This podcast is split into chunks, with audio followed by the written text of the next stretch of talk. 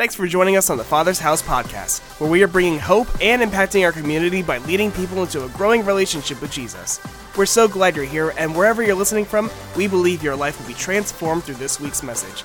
So let's jump right into it. It's great to see you today. You may be seated.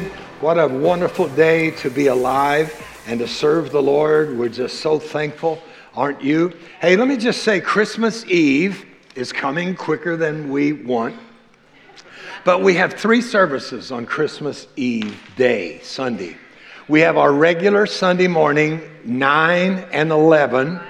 And uh, we have Christmas Eve candlelight service, which is totally different. It's totally different. So uh, we look forward to those. It's going to be a wonderful, wonderful, great time. Our kids from the Learning Center and from Church Next Door will be in here, and they always do such an amazing job, don't they? So invite people, come early, get ready. We'll have uh, standing room only, but we have lots of chairs in the back that we can put up. We'll make room for you. And if you're a VIP, we may move you to the stage. You can sit up there also, all right? It's going to be a great evening. You're going to hear a testimony about true life changes. And uh, it's going to it's going to just blow your mind when you hear this testimony. We're looking forward to that. Well, if you have your Bible, and I'd like to say welcome to those of you that are online. I was watching a few minutes ago, and I see my buddy Gary from Charlotte is watching today, and Scott, a couple of my motorcycle riding buddies with a Kyle Petty ride. And uh, we're glad you guys are watching today. I weep with you today that Don is no longer with us, but he probably is saying hello to Jeff. So if you have your Bible today, let's hold it up. You have it on your iPhone, your iPad, whatever, you're going to say this together today. This is my Bible. It is the Word of God. It is life to me. Today I receive the Word. I confess. My mind is alert. I am obedient. I will never be the same again. In Jesus' name, amen. Amen. Father, we thank you today for your presence. Man, we just sense you in this house right now. And Lord, as we look into your word, I, I say that I need your anointing today, Holy Spirit, because without you, it's just words. But with you, with your anointing, you can take the words and you can put them deep into our heart. For it says that your word divides in our heart those things that are not of you and those things that are, are of you. Forgive us, Lord, for letting the world interpret our life towards you. But help us today to be focused on you as we end out this series on what I what was I thinking in your name, Jesus. Amen. Well, we've been in this series for about five weeks now, and I hope something has changed for the good in your life. Uh, and uh, anybody feel any change? You, God speak to you during this series? Want to raise your hand? So yeah, all right, three or four. Uh, so I'll work harder next series, so we'll do better. All right. So we'll end it out today, and next week we'll start with a Christmas series, and I believe it'll be great. But one of the things that we said about what was I thinking, that I am today a reflection of what I was thinking. So if I look in a mirror today and I see where I am and what I am, it's a reflection of what I was thinking and how I related to what I was thinking about. Actually, Proverbs 23 and 7 says, For as he thinks in his heart, so is he. Uh, to explain that a little bit more, let me ask you to watch this true video. Watch this. Now, this last one's going to blow your mind. I'm excited for this one. Back in the 1950s, there's these, these boxcars on these trains, and they were used to ship goods, really frozen foods, back and forth from the East Coast to the West Coast. And so they had these experts that were hired to go onto these boxcars to go fix the boxcars anytime there was some sort of a leak or some sort of an issue or something that happened on the boxcars. And so this guy gets hired. He's there. He gets hired to go fix this boxcar. They're having a leak. They're trying to figure out the refrigeration system. And if these things are broken, right, all the meat, it all goes bad. So this dude gets hired on. He's an expert in his field. He gets on the boxcar. He literally locks himself inside the box. Keys are outside for whatever reason. He gets locked in the boxcar. Now these things, right, they're supposed to, to ship these goods, so they have to be at least 32 degrees or colder. So he knows this because he's an expert that these things get pretty cold. And so he's in this boxcar and he's freaking out, right? He's got a notepad, he starts writing down, I'm starting to become colder. I can't feel my legs. These might be the last words that I ever write. Right? So he starts writing these things down on paper in his little notebook pocket, and 24 hours later, they open up the boxcar, they find him dead in the boxcar. So you're like, okay, 32 degrees, probably froze to death, pretty simple. But they open up the boxcar, they do some studies, they start investigating it, and they found that the, that the uh, thermometer on the boxcar was broken. It was actually set to 55 degrees. Right? So he's not, probably not going to die in 24 hours. And the best guess that they could have for this dude's death was they literally talked himself to death. It goes to show how important our self talk can be. If we're negative to ourselves, it's always going to work against us. It's not going to produce any positive results out there on the field or in life. Wow. What was I thinking? Here's what George Bernard said Do not, con- uh, progress is impossible without change. And those who can't change their minds can't change anything. Wow. Remember, our memory verse was Romans 12 and 2 from the NIV. Let's see if you can remember it today. Are you ready? Do not conform to the pattern of the world but be transformed by the renewing of your mind. Then you'll be able to test and approve what God's will is, his good, pleasing, and perfect will. This morning, I'd like to look at that translation from the New Living Translation. It says this read it with me out loud. Don't copy the behavior and customs of this world. to a new person, how? By changing the way you think. Look at your neighbor and say, It's important to think right. Because you see, my thoughts, if they're godly thoughts and from the scripture, should draw me closer to Jesus. And my, my, the goal of being transformed is to be transformed like Jesus, not to be like from a caterpillar to a butterfly or a, uh, whatever else that happens but we want to become like Jesus, like Jesus. And two reasons that it's important to change the way we think. First of all, because my thoughts literally control my life. We, we saw that in the video. We think, how impossible would that be? But that's the power of what we're saying to ourselves. The verse again is Proverbs 4 and 23 that says, Be careful how you think. Your life is shaped by your thoughts. If as a kid you were told you're worthless, you're no good, you don't matter, you're ugly, you're uncoordinated. In fact, if I was as ugly as you, I wouldn't even show my face. Now, those all may be lies, but if you accept those lies as a fact, then they begin to shape your life. Everything you do is filtered through the word. So I need to change my mind because my thoughts control my mind and because my mind is a battleground for sin. It's where I win or lose the battle in life. All temptation happens between my ears. It starts with my mind. What I'm hearing, what I'm listening to, what I'm seeing, it starts there. Paul said in Romans 7 23, 2 and 23, I love to do God's will so far as my new nature is concerned. But, isn't there always a big but hanging around somewhere? One of these days, I'm going to teach that all the buts of the Bible. The big buts. I should say the big buts. Sorry, I drifted. He says, as far as my new nature is concerned, but there's something else deep within me, in my mind that is at war. Notice all these war terms with my mind and wins the fight. He makes me a slave to the sin that is still within me. In my mind, I want to be God's willing servant, but instead, I find myself enslaved to sin. And sometimes that's a conscious battle, or sometimes it has become an unconscious battle because we don't spend time with the Word. We don't spend time confessing the Word. Here's what I know you need to remember this whatever gets your attention gets you. And whatever you flirt with, you will fall for. Whatever gets your attention gets you. Whatever you flirt with, you will fall for. Paul said it like this in Romans 8 and 6. If your sinful nature controls your mind, there is death. And the, by the way, what is death? It's the opposite of living, right? But if the Holy Spirit controls your mind, there is life and peace. So I need to change my minds. But the problem is, it's not that easy.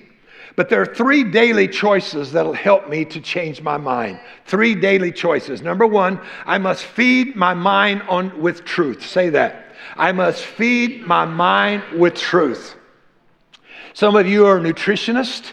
Some of you are uh, experts in the area of nutrition and what we eat, and you've taught us over and over what you eat will eventually show up in your life, right? So, are you eating good things? Are you eating bad things? Maybe you're not starting your day in the right way. So, we want to get the right mixture of all the nutritional things that we need. But if we spend all of our time getting bad food into us, then it begins to control our body. And the same thing is with the Word, this Word of God. You shall know the truth, and the truth shall set you free, Jesus said in John 8 and 31. And in Mark, Matthew 4 and 4, Jesus said, People don't live by bread alone, but by every word that comes from the mouth of God. Now, I want to help you with that, to feed your mind daily with the truth. One of the ways we do that is that we do that with a YouVersion Bible study plan. And we've got another one, and here it is this week that we're going to use. I think we do. All right, if we don't, then here's how you'll do that. You can go to our website and you can scroll down to the YouVersions and you can pull up this week's and you can lock onto that. It will be an awesome one for you to use. Number two, I must feed my mind with the truth. Number two, I must free my mind from destructive thoughts. Your mind needs to be liberated, delivered, and released. I mean, we have good intentions, right? I'm going to change this. I'm going to change that. I'm going to do this. But it never happens. Why? Because we have three enemies that's battling in our mind. Now, it'd be great if I could stand up here today and say, you know what? All you need to do is feed your mind with the truth, get the word in you, and you don't have to do anything else. But it's not that. But I have to live out what I study in the word. But to do that, then I have to battle in my mind. It's not, a, and some of you are uh, battling that right now as you're sitting here. You're battling thoughts that's taking you in a different direction. So I have three enemies. The first enemy is me, my old nature. I've met my old nature and it's me. When I get born again, my spirit is redeemed, but my soul, my mind, my thoughts, my emotions, all must come under the rule of God. Paul said it like this in Romans 7 23. I see in my body a principle at war. See, there, what he's saying here is there's a battle for your brain. There's a battle for your brain. I see in my body a principle at war with the law of my mind taking me captive to the law of sin that dwells within me. In other words, he says, I struggle on the inside. I know what's true. But my old nature keeps pulling me to the old paths because that's more comfortable. I'm more aware of that. I've done that for so long. You ever find yourself in a self defeating behavior? Maybe you justify it like this in your mind, you don't say it out loud. I know this isn't good for me, but. How many times have we gone to the kitchen and seen the donut bag there? And we've already had six, and we think in our mind, I know this isn't good for me, but. And then that butt steps on the scale the next day.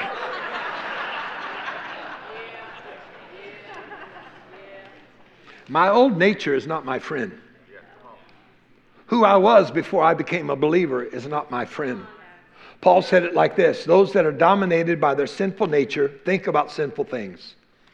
Those that are controlled by the Spirit think about things that please the Spirit. So, my question to you today is where are your thoughts taking you?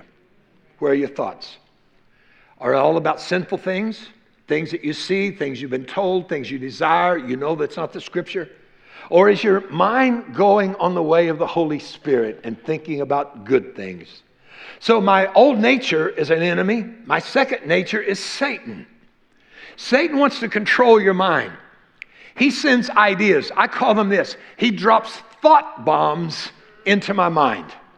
Anybody ever, ever had a thought bomb? Many of you are having one right now. And what that is, I mean, even like in prayer, have you ever been praying? I mean, just really seriously about praying. And all of a sudden, the devil drops a thought bomb into you. Now, he can't read your mind. The way that he knows he's affected you is by what comes out of your mouth. See, that's why it's so important that we confess what God says about us. And so the enemy will drop a thought bomb. And I'm praying seriously, and I'm thinking, where did that thing come from? Where did that thought came from? It came from a thought bomb delivered by the enemy. You wake up in the morning, and when you wake up, Satan begins dropping those little thought bombs into your mind. What does he say? You're not going to have a good day today. Life is going to really be bad. Have you seen the news? Nobody's going to like you today. In fact, I wouldn't even get out of bed and show my face. John 8 and 44 says, Satan is a liar, and he is the what? The father of all lies. Read it with me. There is no truth in him. When he lies, he speaks his native language. Well, that scripture's not up there, so let me read it again. John 8 and 44. Satan is a liar and the father of all lies. There is no truth in him. When he speaks, he speaks his native language. His native language is lies. Listen to this this morning. If you get up in the morning and you don't meet the devil face on, it must mean that you're going in the same direction.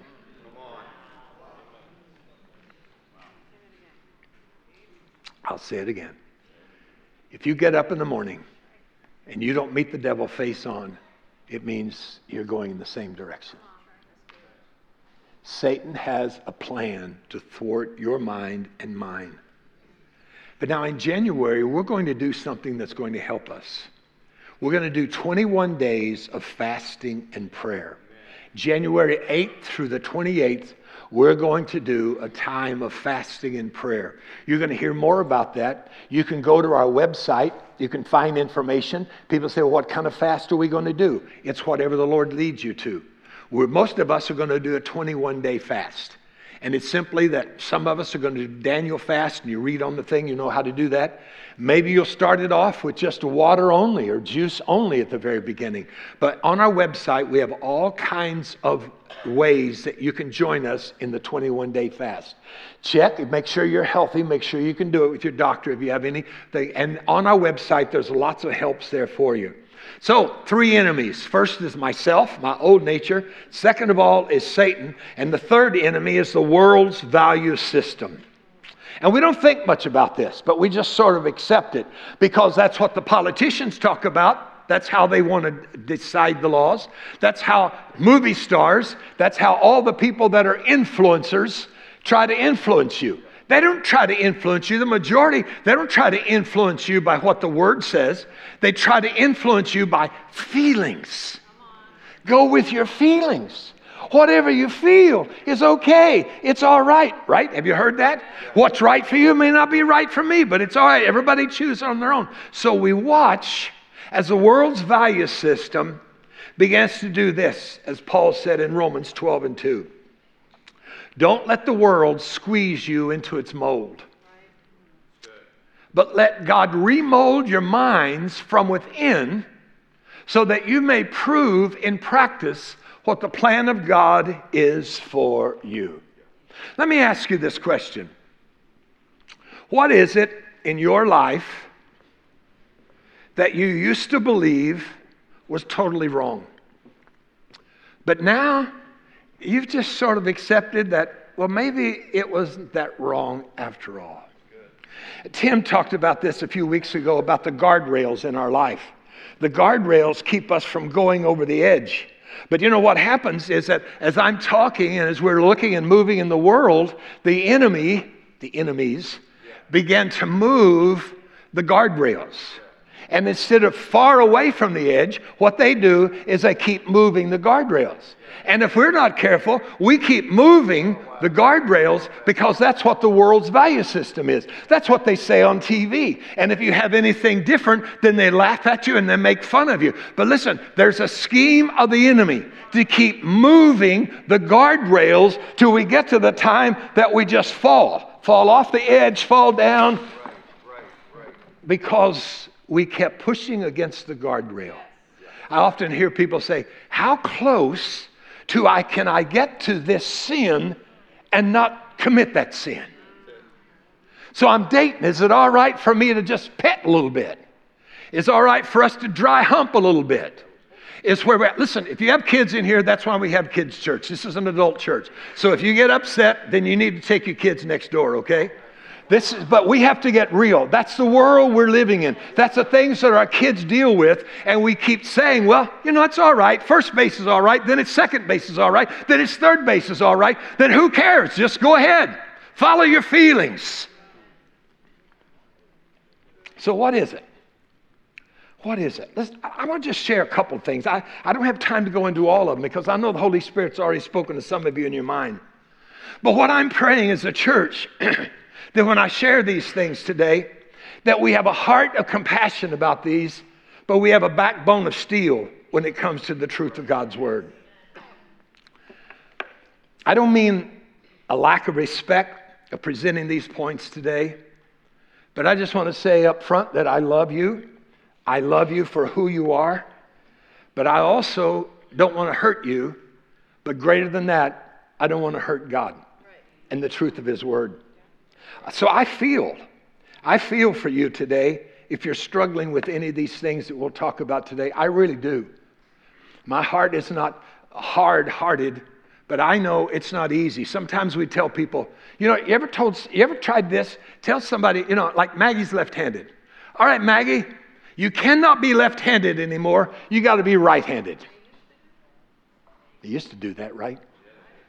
Struggle with a kid. So I'm standing up here and I'm not telling you quickly to say, you know what? If you're struggling, if you're struggling in the area of any of these things I'm talking about, I, am not just saying, well, just quit it, you know, plaster scriptures up everywhere and push people and say, you can't do that, you can't be that. But I'm just simply saying that when we look at an honest look at where we are today in society, we have moved the guardrails so far, but we wonder what's coming next. What's the next thing that we used to think that was evil but now is good? For instance, society says this to us, and you've heard it. Well, I know that the Bible and church may be all right for you, but everyone has a right to determine right and wrong for themselves. Right? That's culture. That's culture.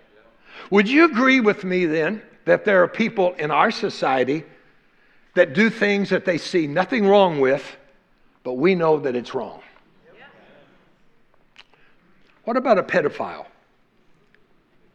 He doesn't see anything wrong with engaging in sexual physical activities with children. What about the man that has intercourse with a two year old girl? He sees nothing wrong with the act, even though the rest of society says that's wrong. But according to your interpretation, doesn't he have a right to determine what is right for himself? Do you see where this can lead?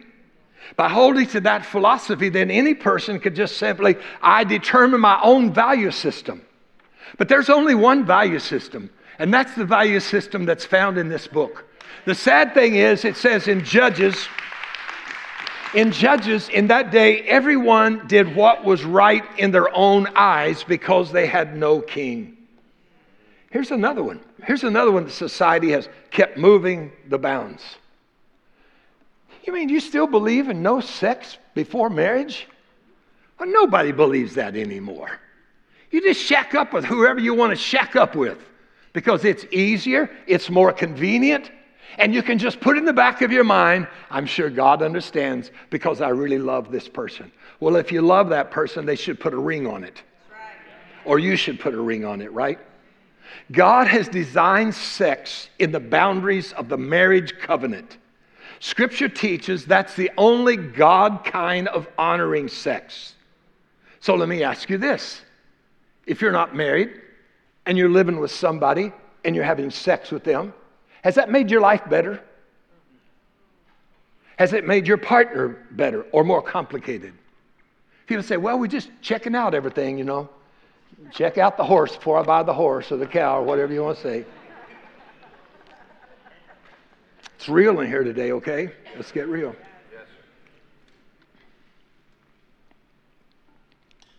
They say, well, that way we can see if we're compatible for marriage. Divorce is in the high 60s percent right now, even among Christians.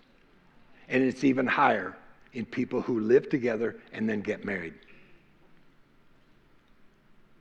Because they have they have not they have complicated God's system. Here's what the scripture says in 1 Corinthians.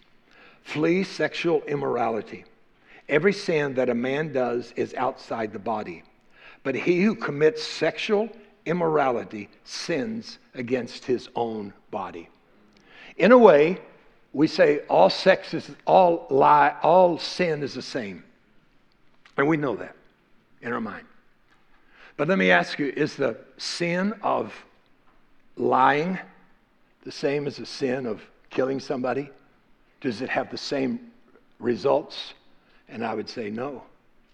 So when we look at this, Paul says that there are sins that you commit against your own body.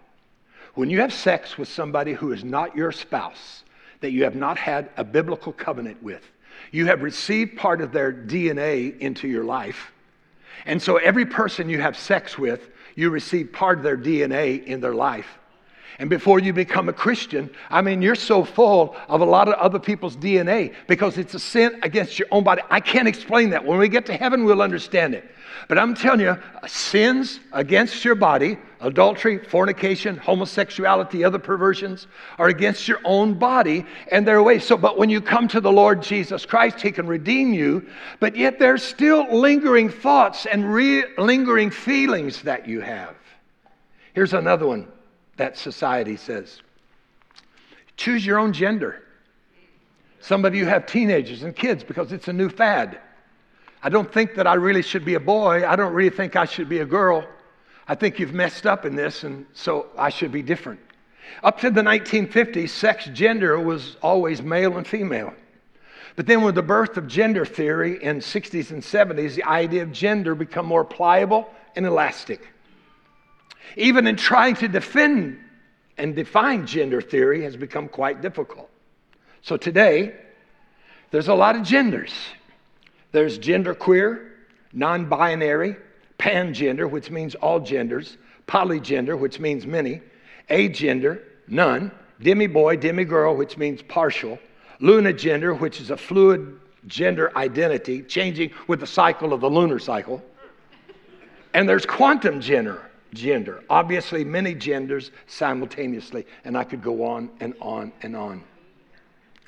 And I don't say that to be humorous.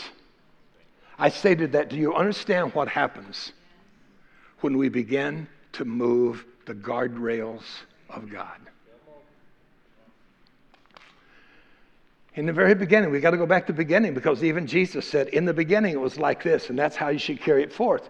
People say, well, Jesus didn't say this, he didn't say that, but he did. If it, if it wasn't changed and you bring it through the cross, it's still for today. So he said, This is how it was. And so let's look at Genesis chapter 1, verses 26 and 27. And you see what happens when we get out of biblical order. Everything in our life can become turmoil. And people say, Well, why is this happening? Why is this? And why is that? I've been praying. And, and, and, and the counselor will say to you, Because you're not in biblical order. When you get in biblical order, then you're living according to pleasing God in that. Look at this. Then God said, Let us make man in our image. Isn't that interesting? Make man in our image after our likeness. And then he says, Let them. Let them have dominion over the fish of the sea, over the birds of the heavens, over the livestock, over the earth, and over every creeping thing that creeps on the earth. So God created man in his own image. In the image of God, he created him male and female. I'm sorry, I'm just looking how God did it. In the image of God, He created him.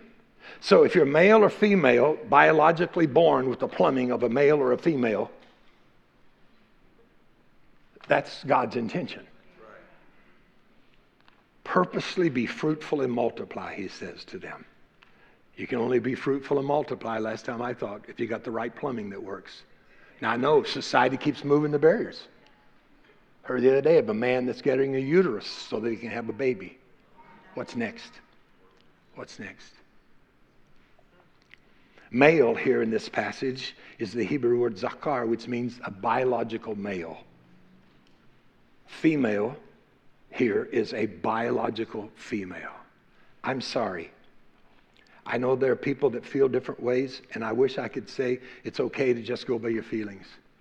But I know that's not true. That's not true.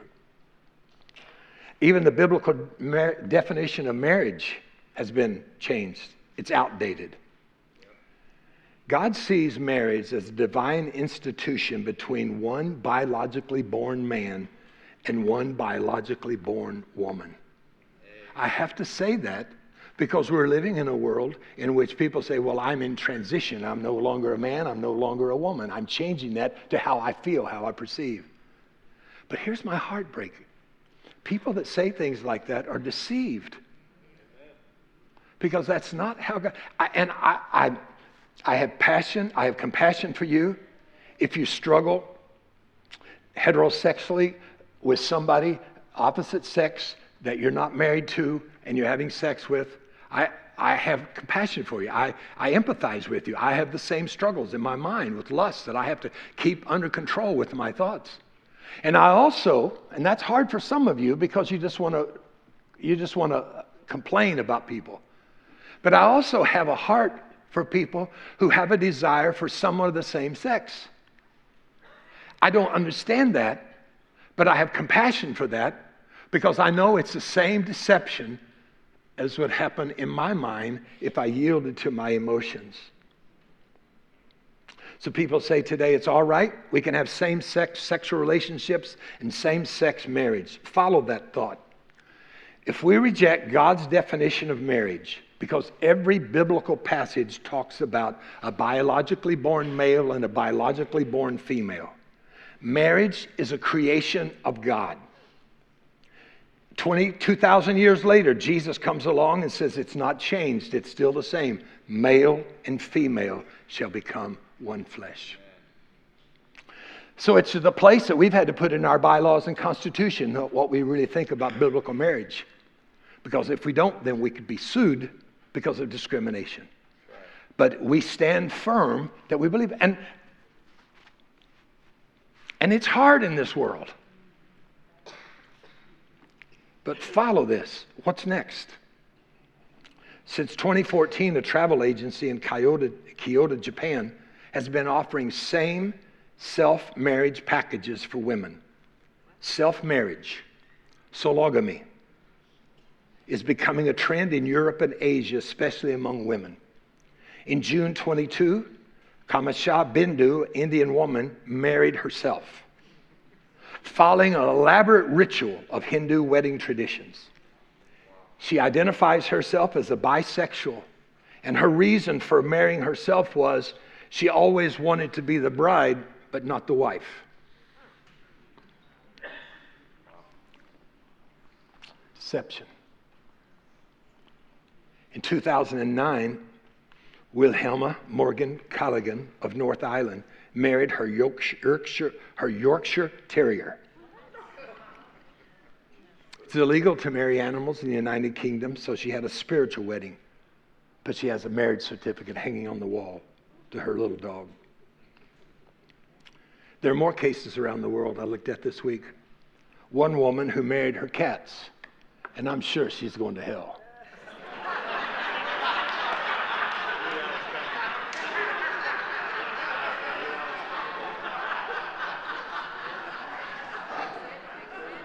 For those of you who don't know me, I don't like cats. They're of the devil. I better go on, Tim. There are many cases around the world, including a woman who married her cats and a man who married his horse.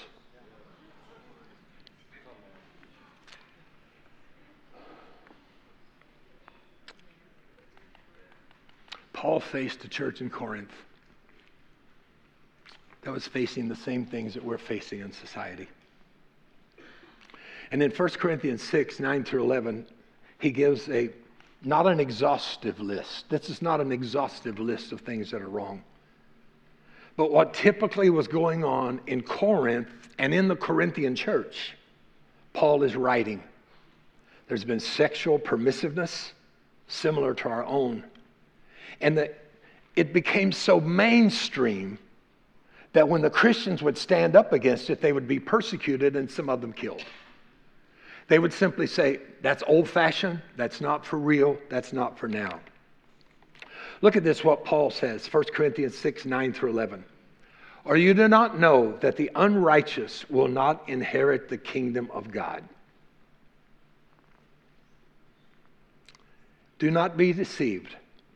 Neither the sexually immoral, that's all sorts of sexual sin, people who shack up with one another, who have sex before married, nor idolaters, that's anything you put before God, nor adulterers, that's those who are married and engaging sex outside of the covenant relationship, nor homosexuals, nor thieves, nor the greedy, nor those habitually drunk, nor verbal abusers, nor swindlers will inherit the kingdom of God.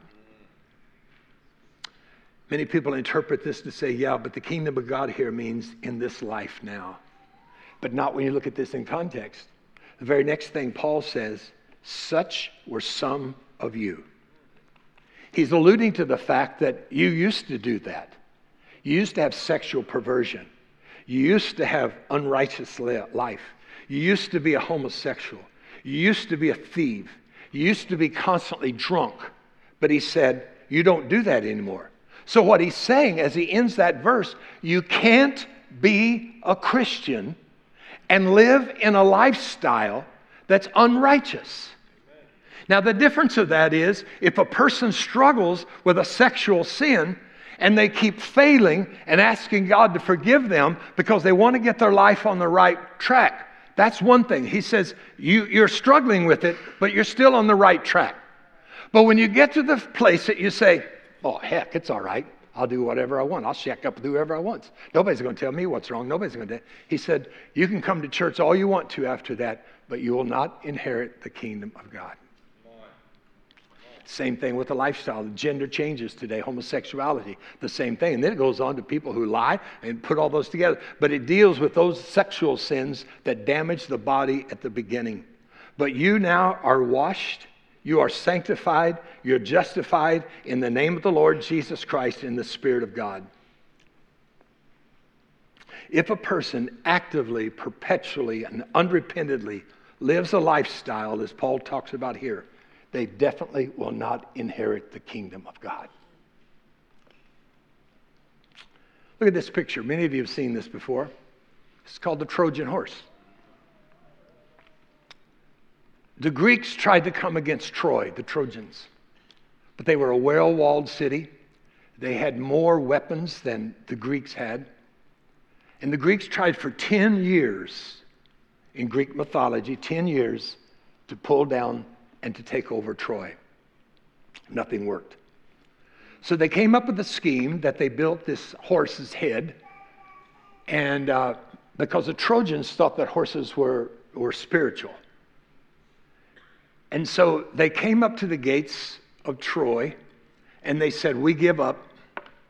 We want to give you a token of our, uh, that we're sorry, and we'll give you this horse. And they waved goodbye and they headed towards their ships.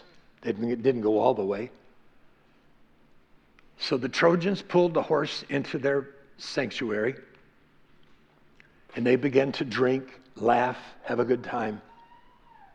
And at the height of their drunkenness, the Greeks broke out of the wooden horse and they overcame Troy, tore it down. Couldn't tear it down from the outside, but to get in the inside, they pulled it down. Please hear my heart today. It's the same principle with us.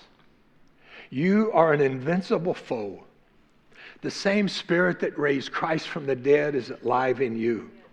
But once you begin to move the guardrails, the enemy can't beat you from the outside. So he gets into your thoughts and he deceives you. So, three things. I need to feed my mind constantly on truth, not garbage. I need to free my mind from destructive thoughts. And thirdly, I must focus my mind on right things. Look at your name and say, focus. Focus on right things. 2 Timothy 2 and 8. Would you read this with me? Is this there on the Sky Bible? Read it out loud. Keep your mind on Jesus Christ. Think about who you're becoming like. We do the thing right. What, what would Jesus do? What would Jesus think? See, if I keep my mind on Him. Hebrews 12 says this Think about Jesus' example. He held on. Are you having a hard time holding on? He held on while wicked people were doing evil things to him. So do not get tired and stop trying. When you feel like you're ready to give up, there's no help, there's nothing you can do, just think about Jesus. Not only think about Jesus, but think about eternity. Colossians 3 and 2 says, Let heaven fill your thoughts. I mean, if I have Jesus on my mind and heavenly thoughts filling my mind, not like, don't think that things down here on earth. Look, you hear people say, You're so heavenly minded, you're no earthly good. That is a lie. I've never met anybody so heavenly minded they weren't earthly good. Because if you're heavenly minded, you don't only think about God and love yourself, but you love your neighbor as yourself, right? Colossians 3 and 2 let heaven fill your thoughts. Do not think only about things down here on the earth. King James says, Set your minds on things above, not on things on the earth. Let heaven fill your thoughts. The Roman Emperor Charlemagne knew that when he was going to die, he said to his people, I want you to entomb me in my tomb, sitting on my throne, sitting upright. Put my crown on my head, put my scepter in my hand, drape a royal cape around my shoulders, and put this open book placed on my lap. Nearly 200 years later, that was Emperor Othello, and he read that. And he said, I wonder if they did that, if they really did what he said. So he had somebody, some of his people, to open up the tomb of Charlemagne. Sure enough, his skeleton was there in the chair. The crown had fallen off because of the deterioration of his flesh. The scepter had fallen to the ground. But in his lap, the book was a Bible. And he had a skeleton finger on this scripture. Matthew 6 and 26. What good will it do for a man if he gains the whole world, yet he forfeits his soul?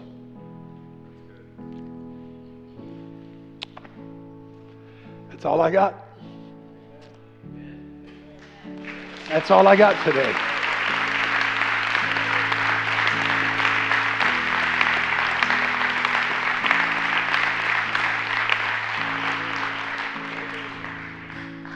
My heart. We don't point fingers. We don't yell at people that are deceived. We don't try to prove them that you're right and they're wrong. We just simply point to the Word. But do you see how slippery the slope gets? It gets so slippery that we have to, as elders, sit down and say, where can we let a person serve that's living in sin. Because we want a person to belong, to, to, to belong before they believe. We want, people, we want this to be a safe place. Do you hear my heart? This should be a safe place where people that are struggling with sin feel like they can come. We don't judge anybody, we teach the word because eternity is a long time. And is it really worth it what you think, how you should live? Compared to what God's word says for eternity. I want to pray for those of us that are believers, first of all, today. Made in his image. The greatest gift that he ever gave us is the gift of our brains, our intellect. We realize it's the greatest asset and it's the greatest battleground. Let's bow our heads. Let me pray for you as a believer. Maybe you can just say amen quietly or pray this to yourself. God, help me to put in practice what I've heard today. Help me to make the choices that I need to make daily. I want to feed my mind on your truth all the time. I want to free my mind from destructive thoughts, make them obedient to Christ, not to let my mind run wild. Help me to be wise when these temptations and desires come that leads to disobedience. Today, God, I make up my mind to obey your word, no matter what it costs. Help me to think like Jesus. Help me to think about others. Help me to think about eternity, that my life can be transformed in your name. As your head is bowed and you continue to pray today, I want to pray for those of you that maybe you know today that your lifestyle, according to the scripture we just read, I, not my thoughts, but the scripture. And you're saying, if I continue on this way, living this unrighteous, unright life, I'm only bringing destruction to my own self. I need help. And that's why God realized how the world would get. He realized where we're going, and He sent His only Son, Jesus, who lived a sinless life, who never tried to move the guardrails, lived a sinless life. He died on the cross for your sins and my sins. What He calls a sin is a sin. What we justify as, well, that's how I'm living right now, that's the world. Then right now, the Holy Spirit is convicting you. Not my words, the Holy Spirit. And He's saying to you, Jesus is knocking on your heart's door. The doorknob is on the inside. I can't force you, I can't make you.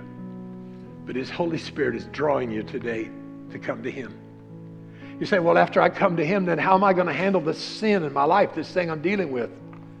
You won't be doing it by yourself. And you won't be doing it faking. See, a lot of people fake. They can fake worship, they can fake raising their hands, they can fake a lot of words.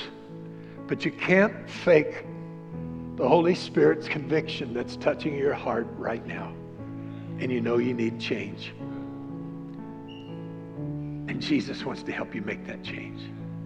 So as this church prays today, if you're sitting here and you say, Terry, I need to change, and I'm willing to change with God's help, and I want that change today, would you raise your hand and make eye contact with me?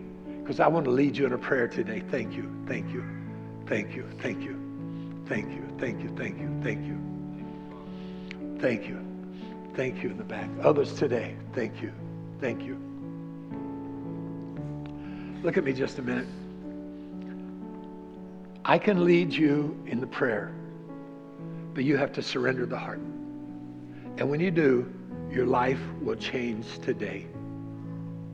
Wow, isn't that great? Forgiveness of sins, purpose to live, and eternity with Jesus. Or are you going to say today, no, I'm not going to change?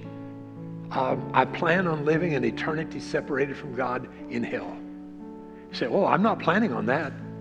But you see, you're not sure what another day may bring forth.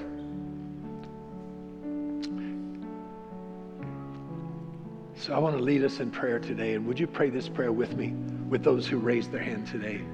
Father God, thank you for sending your son Jesus to die for my sins.